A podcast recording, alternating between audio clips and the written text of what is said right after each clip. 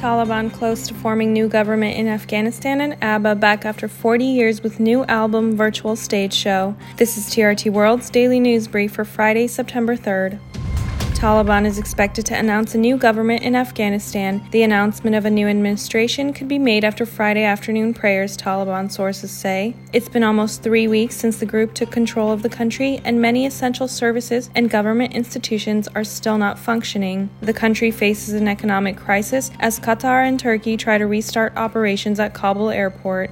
The northeast U.S. has been hit by flash floods and a rising death toll after record breaking rainfall from the remnants of Hurricane Ida. At least 45 people are now known to have died in the northeastern United States after heavy rain caused by the remnants of the hurricane led to flash flooding. The storm was the fifth worst in U.S. history, and President Joe Biden says the event's ferocity shows the climate crisis has arrived.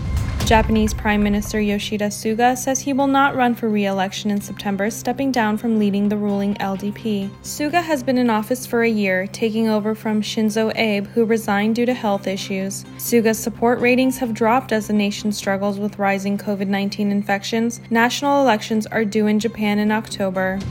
South Korea is reportedly in the final stages of developing a ballistic missile that can carry a warhead of up to three tons. This comes as the country unveiled budget proposals aimed at bolstering its defenses against North Korea. The missile would be the latest in a tit for tat conventional missile race between the two Koreas that is set to accelerate after Seoul and Washington agreed to scrap all bilateral restrictions on missile development.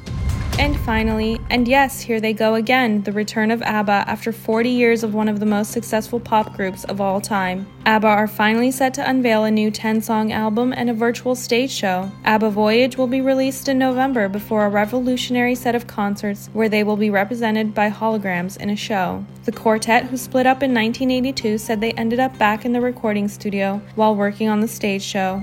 And that's your daily news brief from TRT World. For more, head to trtworld.com.